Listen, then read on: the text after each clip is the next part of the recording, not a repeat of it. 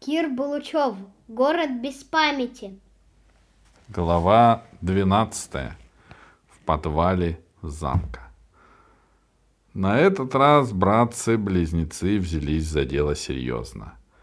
Они уже видели, на что способна Ирия, и не хотели рисковать. Слуги приволокли тяжелые ржавые кандалы с цепью и заковали Ирии руки. Потом пленников провели в душный холодный подвал, набитый несчастными пигмеями. Воздух проникал туда только через забранное решеткой окошко под самым потолком. И Алисе показалось, что она вот-вот умрет от духоты и вони, от стонов и плача пигмеев. Они с трудом отыскали себе место на скользком каменном полу и прижались друг к дружке, чтобы не замерзнуть. Сквозь решетку сверху проникал синий свет. Начинался холодный рассвет. На дворе замка еще некоторое время слышны были голоса, смех воинов. Потом послышался голос одного из кротов. «Часовые, не спать! Голову оторву!» «Не спим, зубастый крот!» — послышался в ответ со стены. Потом все затихло. Пленники молчали — Алиса иногда засыпала и тут же просыпалась. Душно, холодно и безнадежно. Вот что получилось. Летели, спасали представителей великой галактической цивилизации. А чем все это кончилось? Подземелье на дикой Крине, где никто не помнит, что всего несколько сот лет назад их планета была одним из центров галактической науки. Что же могло случиться? И Алиса поняла, что за весь день она ни на шаг не приблизилась к разгадке. Тайна громоздится на тайну, и ни одного ответа. Загремели кандалы. Значит, Ирия не спала. «Как она мучится!» — подумала Алиса. «Она переживает не только за Тадеуша, но и за нас с Пашкой. Она ведь думает, что виновата в том, что взяла нас на Крину.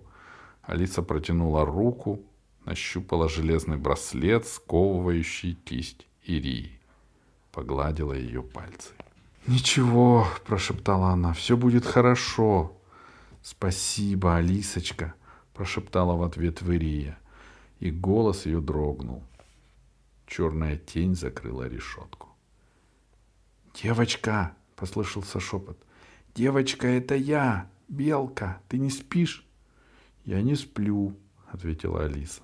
«Я тоже не сплю, я очень злая, я обязательно убегу и тебе помогу убежать, держи!» Тонкая рука протянулась между прутьями решетки. Алиса поднялась и перешагнула через тела спящих пигмеев. Добралась до окна. В кулаке белки был кусок хлеба.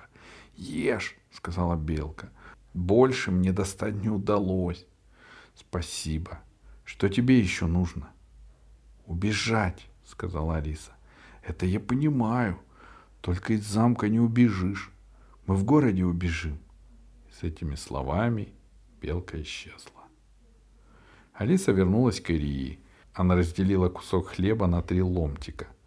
Пашка тоже не спал. Они съели хлеб. Почуяв запах еды, Вокруг зашевелились голодные пигмеи. В тот момент, когда Алиса подносила к рту последний кусочек, мохнатые пальцы вырвали его, и в темноте завязалась драка между невольниками. На дворе стояла тишина. Из окошка тянуло холодом. Алиса снова задремала, и даже начал сниться сон, будто она сидит в гостях, и хозяйка протягивает ей большой бокал валерьянки. «Я не люблю валерьянку», — говорит Алиса. «Я голодная». Сначала бокал валерьянки, а потом уже гречневую кашу, отвечает хозяйка и звенит кандалами.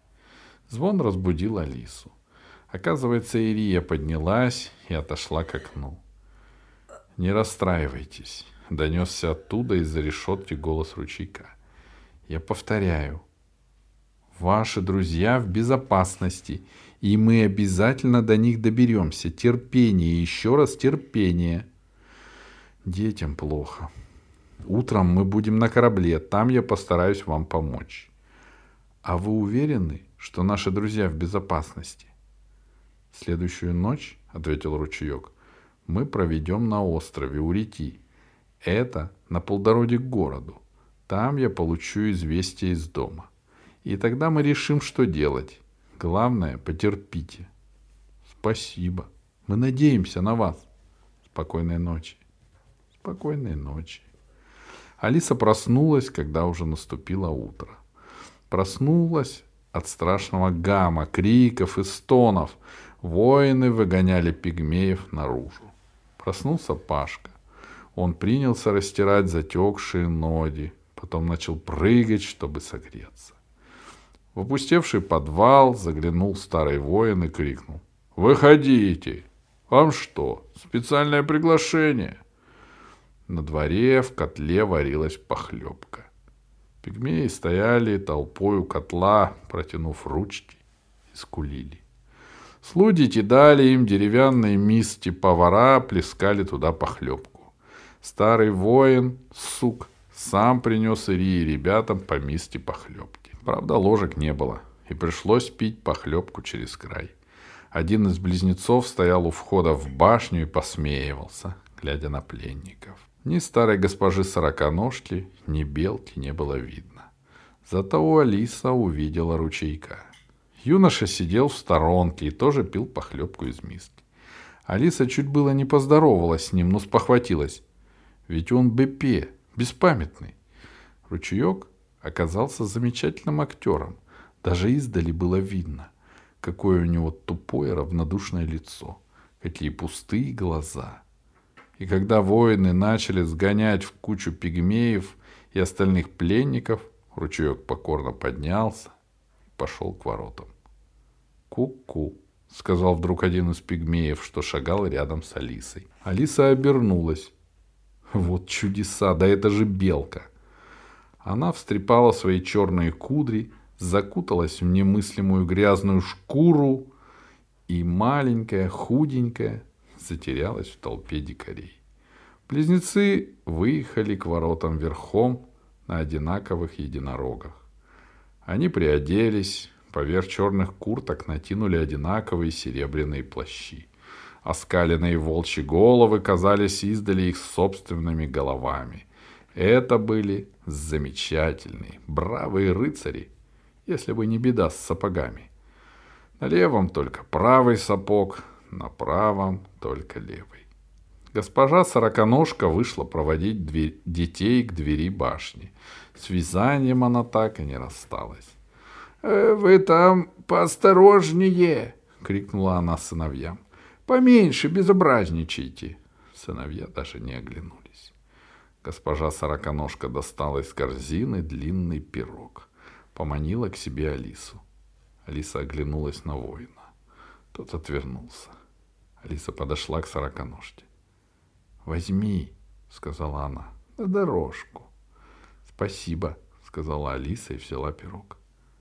«От пигмеев береги», — сказала сороконожка. «Они голодные, отнимут». Голова процессии уже скрылась в воротах, и Алиса побежала догонять всех.